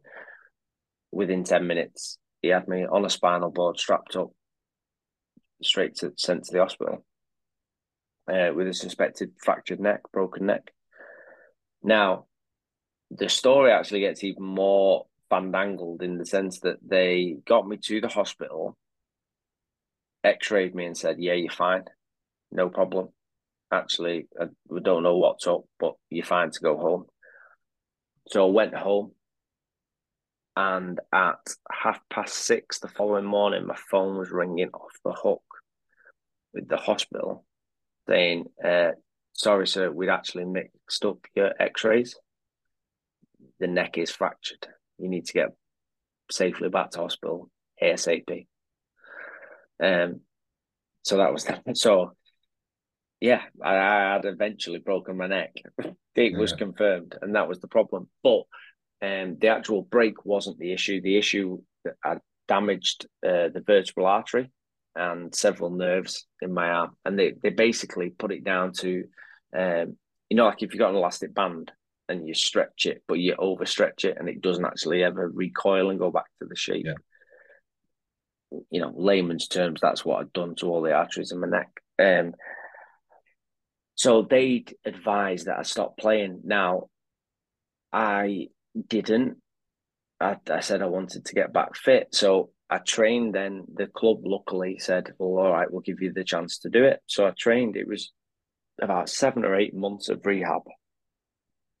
Um, and it was a lot because my because of the nerve damage, I'd lost my vestibular system, which is like the balance system in your body. So I couldn't balance.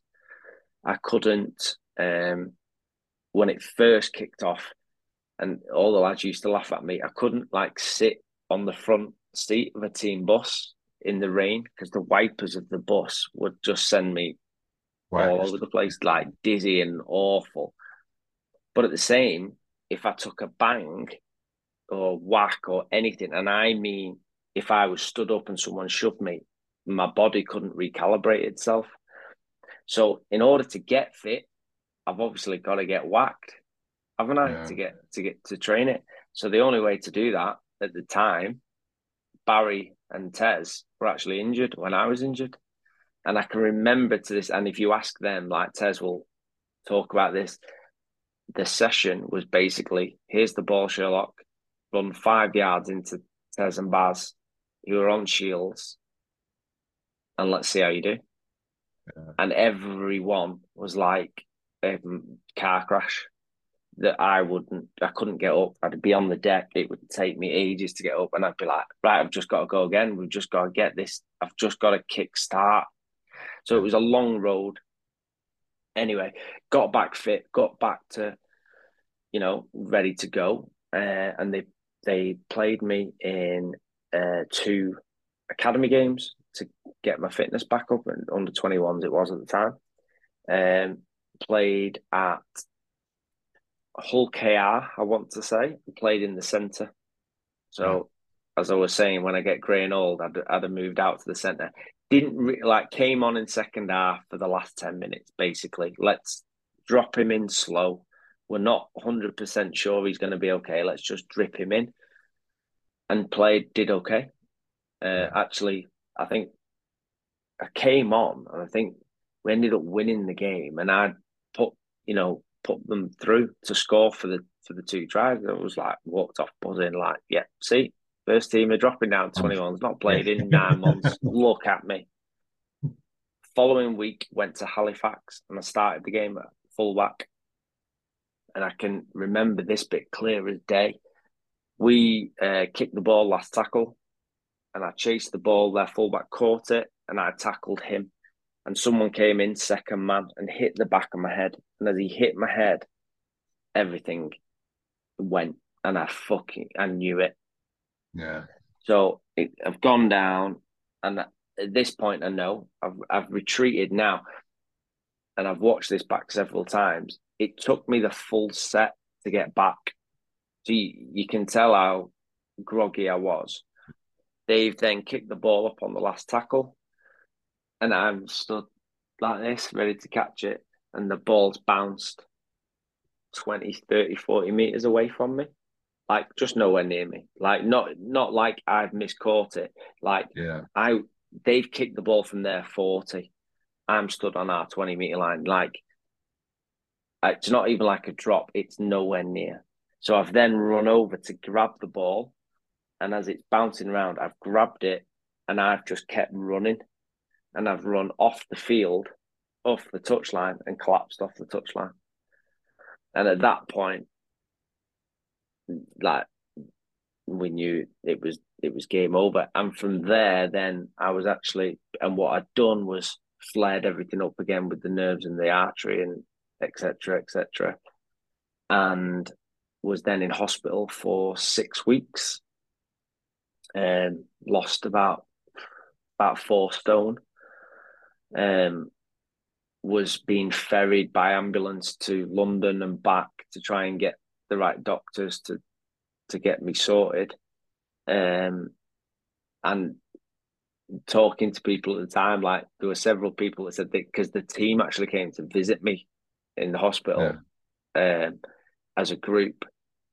And apparently many of them had walked out going, that potentially could be the last time we've seen him. And I know that sounds really, but because I'd lost so much weight so quickly, yeah. I couldn't, I couldn't really function.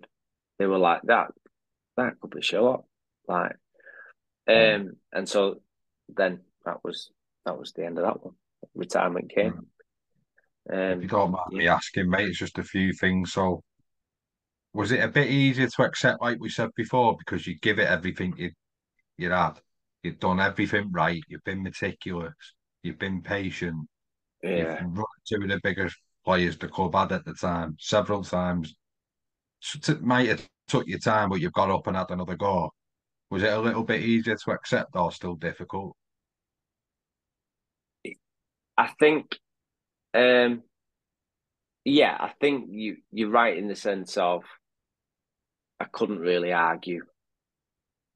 Do you know what I mean? At, like, at that point, like I knew that they'd said give up first time and I hadn't. And I knew I'd, you know, yeah, like you say, I'd given it everything. I still, and still to this day, feel it, you know, it wasn't on my terms. I didn't choose to, some like I had to. Um, yeah.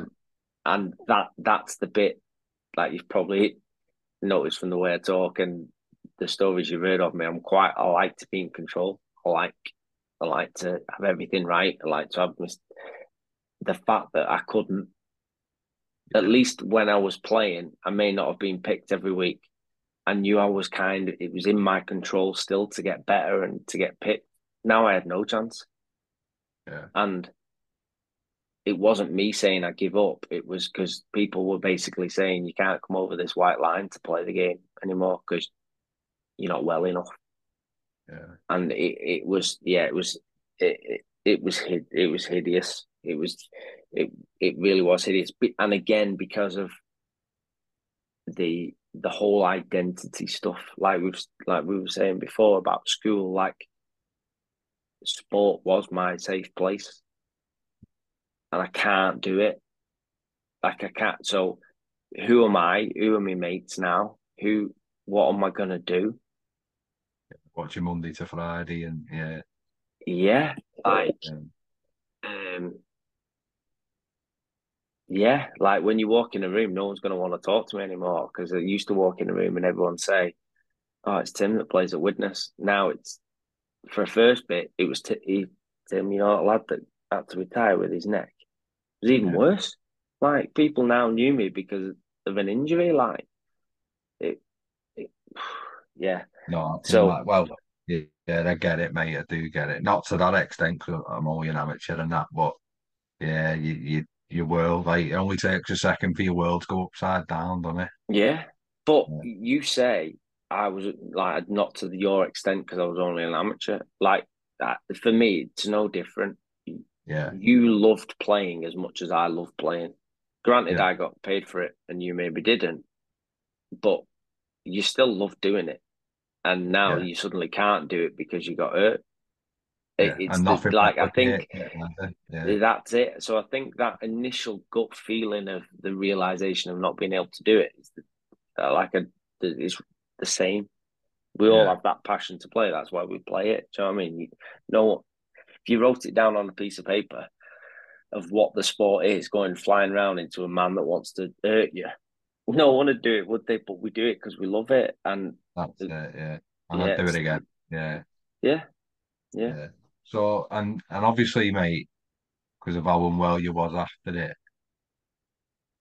are you aware of what your mindset was? Like, are you aware of how you were behaving or coping, or was you coping? No, I wasn't coping. No, I wasn't coping at all. Um, I the the physio at the time uh, was a girl called Becky Hodgkiss. Um, she basically became like my living carer, in the sense of um, she was by the hospital bed as much as she could. Yeah, not to do anything other than just to be sit there. and be there. Um, and then when I came out of hospital, I actually, um, so when I came out of hospital, my, so bear in mind, I came out of hospital, I'm, I'm virtually bed, but like, I hate saying this now, like, people, like people didn't know this. No one really knew it. So I was, I was basically bedbound. Every time I ate anything, because my vestibular system was so messed up, I, my body couldn't cope with even food coming in. So I was being sick. So I couldn't keep calories in.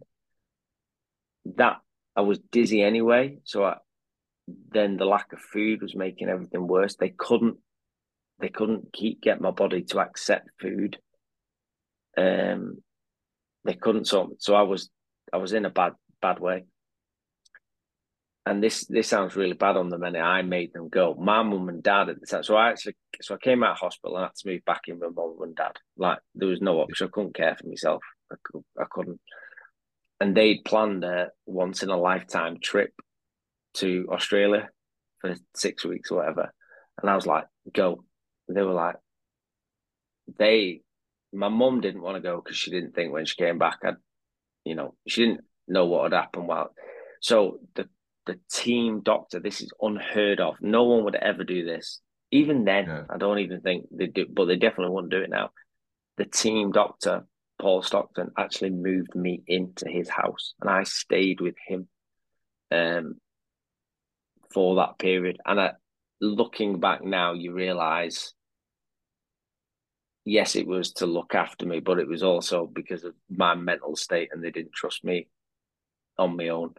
You now know that. You don't see it at the time. You, it's just, but that's what it was. That's one hundred percent what it was, because that was, yeah, but it's identity in that you don't, you've lost, to me, I'd lost my identity in, in no time, because even when I first got hurt and I was rehabbing back, it was like the hero story of, yeah, I've had this horrendous injury, but I'm going to be back playing, and come and look at me. And I've, but still now, got still got a badge on your chest, still rocking up to the same facility with the same people.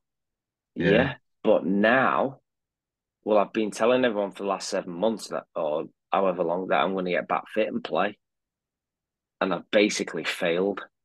So there's that as well on top of it. Do you know what I mean? It's it. Yeah, it was tough. It was really tough. Um, and you know, Steve McCormack uh, and Andy Haig, who were head coach and strength and conditioner there at the time, were unreal, because they they just basic that again.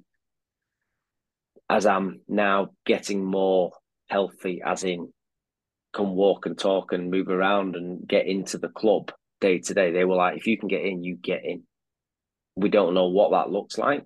Come in and be, you know, stand around with us as coaches, but you've effectively got months, you know, this year left on your contract. You honour your contract and you get into the club. And they weren't doing that to be horrible and say I needed to earn my money. They were doing that to say you're part of this group and you you you know, yeah, you're in it right to the end. Yeah. yeah. And from there, that then progresses, because then I'm in at the club and I'm stood around doing nothing. So then I'm going over to the community department and I'm saying, like, where are you going today? Oh, I'll I'll jump in with you this afternoon and I'll come to that school.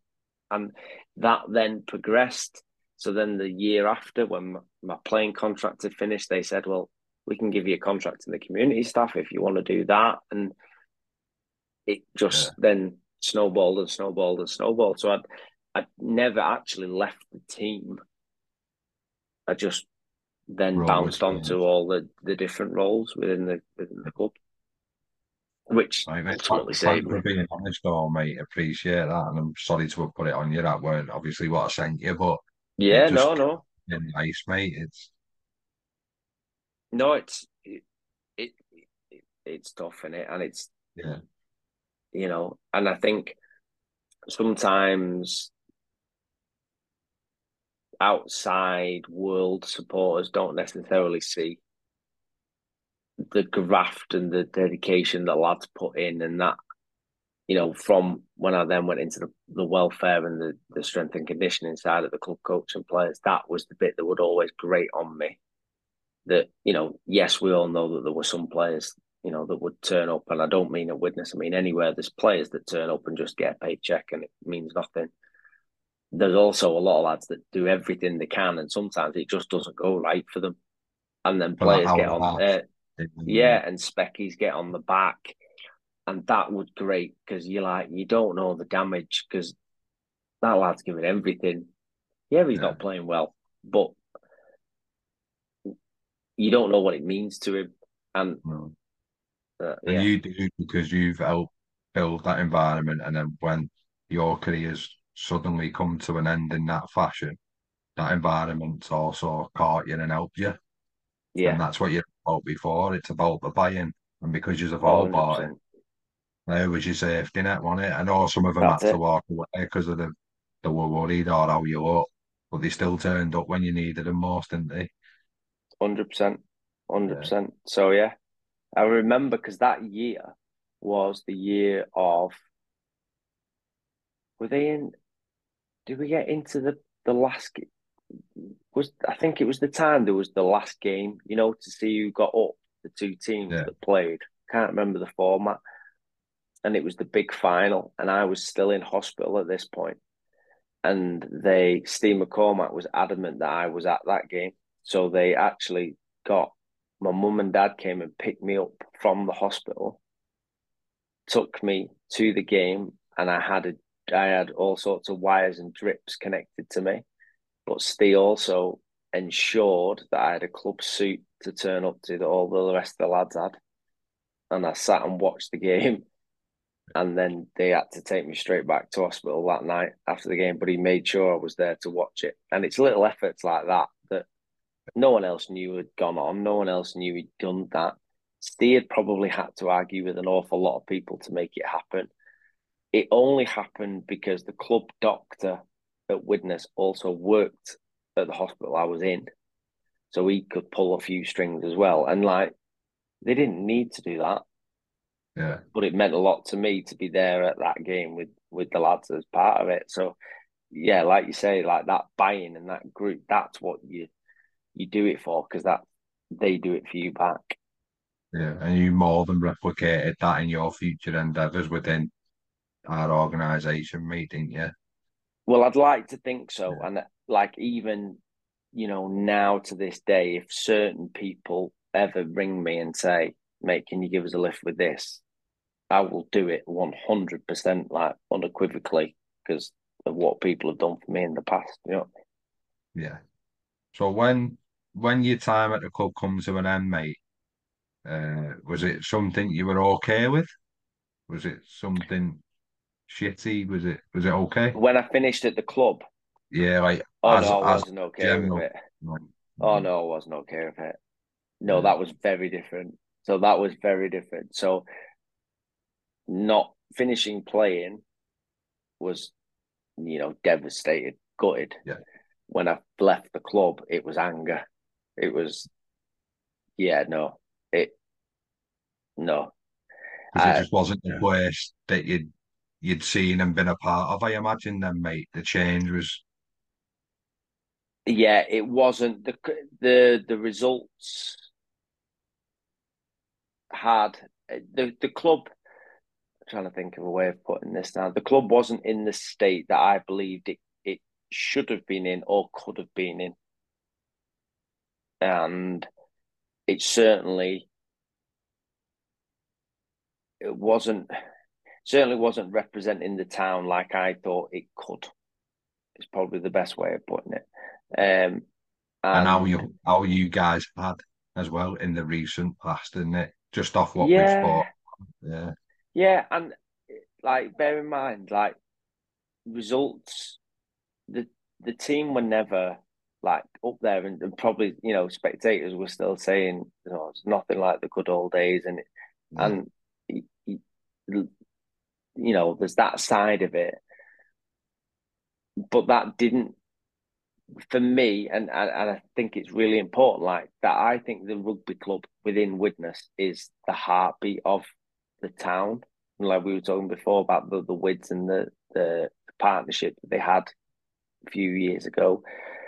Like, if that club is, is right and is beating, I think everything in the town kicks on. I yeah. think mood in the town, morale in the town, companies oh, are then companies are then wanting to sponsor the club because the club's thriving, but that actually makes the companies thrive, and there's a business, you know, there's so many kick-on effects. Yeah. And that wasn't happening. And even when the team weren't at the top of Super League or were fighting to stay in Super League, whatever, that beat was still there. People were still going into work excited about talking about the game, not just going in moaning and bitching and complaining about how this had happened and they'd been ripped off by this, and you see the crowd, and it was just, it had all just turned sour. Um, and to some extent, I think that could have been me personally as well. I think that could have just been like the years and the toll and the what had gone on. Matt, Matt could have just, when I say me, like that could just be my perception. You know, if you talk to someone else, they said, oh, maybe it wasn't that bad, you know. And it, and because of that, and I did, my, me and my missus were both at the club at the same time, and we both were finished, let go, walked away, whatever, whatever, whoever you talk yeah. to, however, different story. Um, but we both left the club at the same time, so we were then a family that had no one in the job earning. Yeah. But I think it came at a time like we just we'd had Frankie, we hadn't had our little boy yet. But I was realizing that I'm putting every single ounce into this club. I'd I'd be in there at six o'clock, be working through till eight, half eight at night. I'd be coming home, then taking calls all night. It was, I lived and breathed it, not going on holidays, not doing all of this. But I'm missing out now. I've got a little girl. This could be my time to step away now. This, you know, life could be, we're at that junction, and the way this has gone and the way I'm feeling about it, it could be the right time to, to step away. When I did, though, I then went back into that mad depression, big way, in a big, big way, because it, I was Mister Widnes. I was, I was Sherlock. I walked around town, and everyone would know me as, you know, being involved at the club. Yeah. Now I'm not, and it that was like, oh my God, what do I do? What yeah. do I do? Like, I don't know anything else. don't know anything else, don't know any other work, don't know any other sets of people.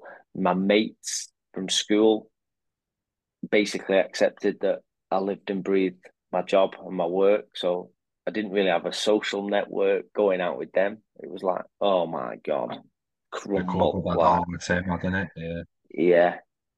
Um, so yeah, so th- and at that point, that was that that was difficult as well. That was a, a just to pick yourself up again. Like, but you do, because that's just what sports taught you. But it, it was yeah, it was tough. Yeah. So what what's Tim been doing since since that, mate? What what is now Tim? Oh my God, so much, so much, so much. From um factory warehouse work, uh, picking and packing, to uh, I worked with I worked in a non not for profit uh company for a little bit. I what else have I done? And then more recently, what I've been doing more recently is car importing and exporting globally around the world. Um, so a whole array of things. Yeah. Nothing's changed then, really, but, has it? No, but yeah. but that's it. That's always been my life. And, it, you know, I, I'd set up, a, uh, converted my garage into a gym and was training, you know, a few rugby lads, a few boxers yeah. um, out of there. Um, it's the, the, the buzz and the banter, though, of being within a a club and working with players and doing that kind of welfare piece alongside the training just hadn't ever been found. I hadn't found that that same passion for it. Um, hence why I'm now looking at doing something along those lines, yeah. kind of moving forward. Because like we've said, I think there's a gap there of support for people. And ultimately, it's what I'm passionate about and what I feel I can help with. So that that's where we're going in the future.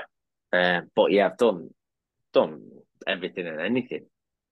I think you'd be a credit to an organisation, mate. You can't train the skills you've had through what you've had to do. That's just not in a yeah. textbook. That's just life, isn't it? Yeah, yeah. yeah. And and it's it's kind of it's teaching, just teaching just how to be, how to live life, like how to. how to be in an organisation and and represent the organisation. I think it's often missed. Like the so many people you hear just turn up to work to just get paid, whereas I don't think you ever get that with anyone. And I don't mean just professional sportsmen. People that have been ingrained, like you with the Wids, you know what it means to represent the Wids. Yeah, and. You don't just do that at the Wids. That's part of who you are. So you'll go into your work and yeah. represent that work. And it, it's funny, like, there's a, so I've heard a story recently and it kind of sums it up. There's a current player, and people might connect the dots, but there's a current player playing part-time who's training to be uh, an electrician. And there were on a Friday Friday afternoon at four thirty, there was a guy stuck on a job, and all the lads basically said, it's four thirty on a Friday, I'm not getting involved in that, off I go. He was, the, the player, was the one person that turned round, turned up at this and stayed there like late in the night to get this lad over the line and get this job finished on a Friday afternoon. And all the big bosses are, are like ringing him and going, mate, I can't believe you did that. Oh, like, it's unbelievable effort. And his response was like, what what, what do you mean? He rang me because he needed help, so I've gone and helped him. Like, just it's just what you're doing it. Yeah. It's just what you're doing it. And it's just, on. so I think bringing that out in, in sports, lads, to realise, like, any organisation would love you in there because you've got this mentality, and then and and teach them how to show it, really, and, and thrive. But basically doing the player welfare for players that aren't within a rugby club, basically, yeah. is in a nutshell what it is. No, no, yeah. I, I can't imagine it's not going to take off. I can't, because it, everything we do is transferable. leadership, no. communication, body language, techniques, dealing with different characters, types of characters, shapes, sizes, everything about it all works in every walk of life. Oh, it's it's it's mad. Like, so Mel, the when I was talking about the car exporting, so the company was a Canadian company uh, that dealt a lot with Nigeria in Nigeria, but the Canadians couldn't wrap their heads around people on the on on the phone in Nigeria that were just saying, "Yeah, yeah, I'll send you money like whenever. I'll just get it to you." They were like, "No, we need paying and we need paying now." Yeah. Like, don't get it. So I got on a call. I was like, "This is just like talking to the lads. Like, this is just what you do." So I got on and ended up giving them a bit of shit, but like in a a jokey way, like, come on, lad, are you ever gonna like get up off your backside and go and pay that check it? Built that rapport. Next minute, they're all paying, bang on time. But again, because what the Canadians hadn't accepted was actually the way the Nigerians do business is slightly different. And yeah. this, you know, there were there were other loops and, and ways and bits of paperwork that they needed that the Canadians just didn't think, you know, oh yeah, they're asking for that, but it's not important. Just couldn't connect with it. Going that extra little bit and going, well, yeah, I can get you that paperwork, or I can get you that extra bit of pictures, or that extra bit of whatever. But can you make sure you get that money in tomorrow for me? Suddenly we've got that relationship and boom. But it was just like like you would in the changing room with a lad that w doesn't want to do a community appearance. Like, it, it's exactly the same. Exactly. So I think it's, yeah, I do think sport ingrained a lot in you. Yeah. Right, a few depth questions for you, Tim. Go for it. So, any pre-match superstitions, mate, when you were putting the boots on? Uh, stop panicking. Stop panicking. Stop panicking. No. um, pre-match superstition. No, not not getting not getting dressed, but uh, boots had to be cleaned and wiped in a particular way before I put them in the bag to go to the, the game. And I would also have to go and find a local field and catch and kick fifty bombs the night before a game, every game, no matter what. Right. No, yeah, it's, that's mad, isn't it? Really. Had to be fifty. Had to be fifty. Had yeah. to be fifty, and, and the last ten had to be caught consecutively, perfectly, or we started again. Start again. Yeah. So the, the definition in this next word, mate, is different for everybody. But the toughest player you played with and the toughest player you played against.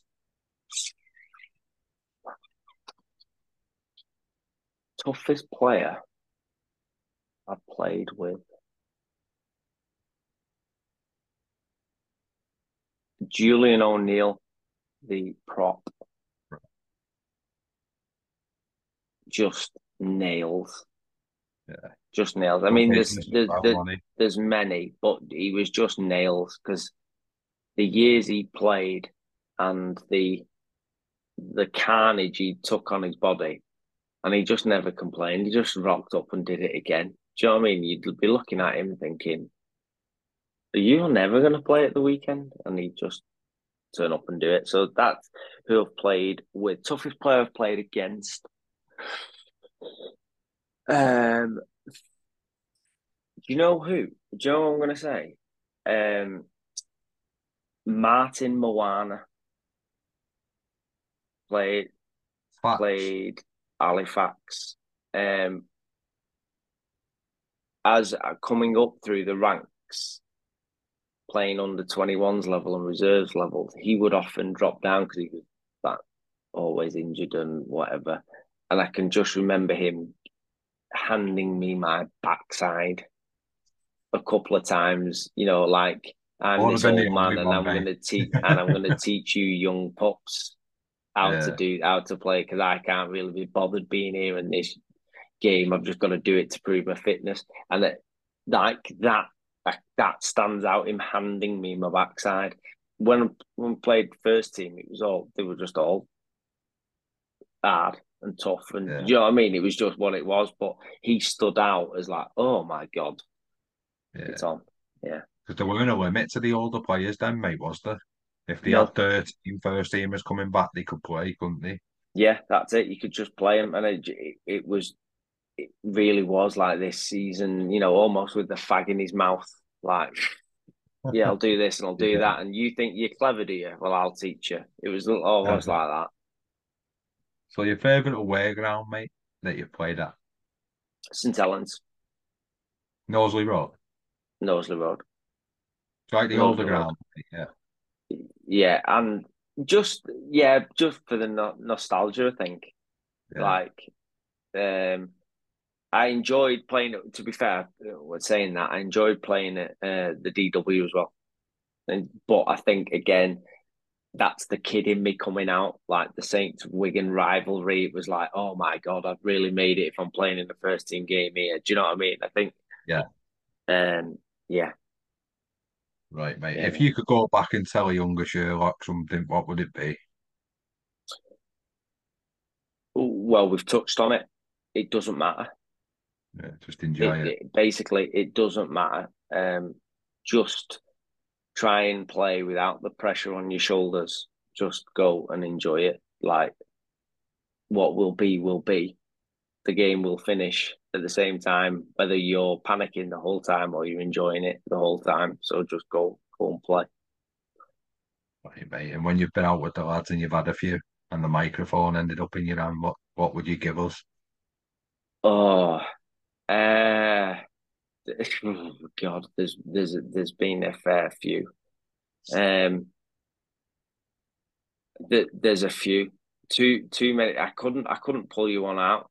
Um, Sex on Fire was always a favourite. Yeah, get people going. That I imagine, mate. Um, but yes, there's. I've I'm I'm known as a, I can be a bit of a show off when when I've had a few pints. So there's right. there's a there's been a fair few performances in the past. Yes, yes. You've been listening to Trot the Eggin. Thanks to our sponsors, Bardell Sports. Follow us on Twitter at Trot the Eggin and Instagram at Trot underscore the underscore egg underscore in. You're listening to Trot the Eggin, hosted by John Hetherington, working with Widnes Rugby Union Football Club, sponsored by Bardell's.